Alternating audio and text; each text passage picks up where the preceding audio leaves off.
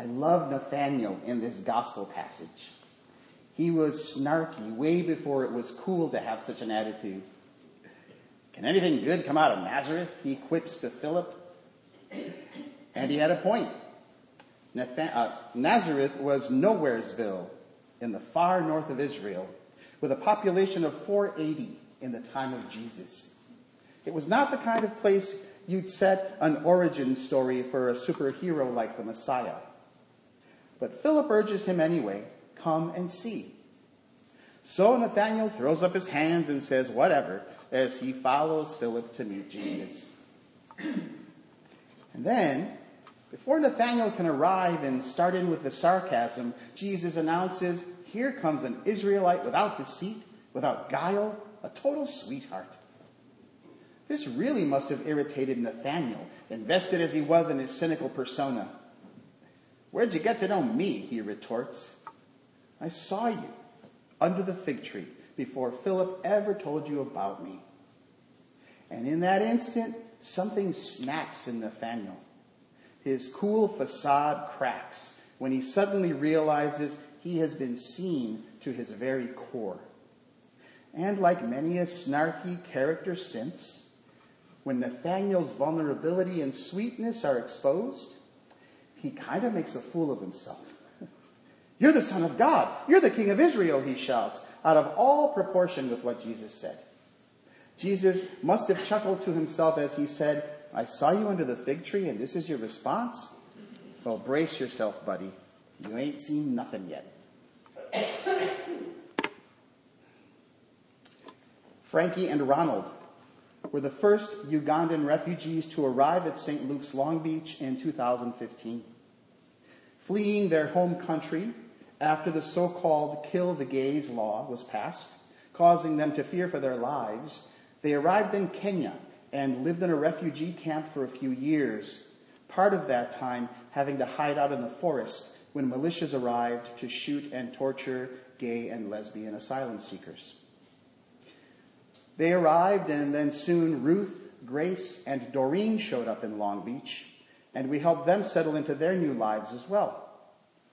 By the time I left St. Luke's South last year, we had helped to resettle 12 LGBT adults, and Grace had a baby while she was here. It was a rocky start for all of them as they struggled with the basics of American culture, the simplest things like locking doors, remembering their keys, showing up to all their hearings on time, remembering bus passes. But with the ex- exception of two who suffered from a form of post-traumatic stress, the others found jobs as security guards, dishwashers, laundromat attendants, and one went to nursing school. Some worked two full-time jobs in their hunger for stability and security. Their work ethic was lauded by their managers who were happy to help when new folks arrived. But as much as we helped them with all kinds of needs, they helped one another even more, becoming a tight-knit family that soon began pressing us to help resettle more of their friends who were still stuck in the camps in Kenya. Can anything good come out of Africa? Out of Haiti? Out of El Salvador? Our president doesn't think so, using an expletive last week to smear entire countries and a continent with his bigotry. But he is wrong. As much as they have been mistreated by corrupt governments and threatened by endemic violence, most of the immigrants from these countries have come to work hard at the second chance in life offered by the United States. The gay and lesbian Ugandans I have met are shy, sweet, generous, grateful, and extremely motivated. And although they are wary of Christianity because it was the source of the hateful laws enacted against them, they nevertheless practice the compassion and concern for others that Christ showed. One young man arrived late to work after stopping to assist an elderly woman who was having heart trouble at a street corner. Happily, his boss commended him and did not fire him. And even in the face of new prejudice in this country, some of the guys have been stopped numerous times by police while heading out to their next job. They exhibit a remarkable resilience and love for America. Can anything good come out of Los Gatos? We all carry a little bit of Nathanael in us, I think. At our core, each of us is remarkably vulnerable. We carry around a longing to be loved and to be regarded as precious. But all too often we are disappointed, so we build up a facade to protect ourselves from being hurt. When I read the St. Luke's Parish profile last year, I saw some of these things in you the yearning to be loved and reassured, the desire to be shepherded into new life and growth, mingled with a bit of fear that you were dying. Your vulnerability and your honesty are part of what called me to you. As a parish, you've sometimes felt more like a person to me, kind, generous, and eager to live out your faith beyond the church walls. You long to be loved and encouraged into a deeper faith and a fuller joy. You hope to ignite your passion and discover your gifts in the safe space of this community you so love. But you have felt a little bit lost as to how to make all of this happen. Well, Christ has called us to follow him, just like Nathanael. And at the beginning of this new year of possibilities, I am grateful to be journeying alongside you. It is my deepest intention to help you manifest your best self. Because that's exactly how St. Luke's is going to move forward. Each of us discovering how the unique shape of our soul completes the puzzle of this community.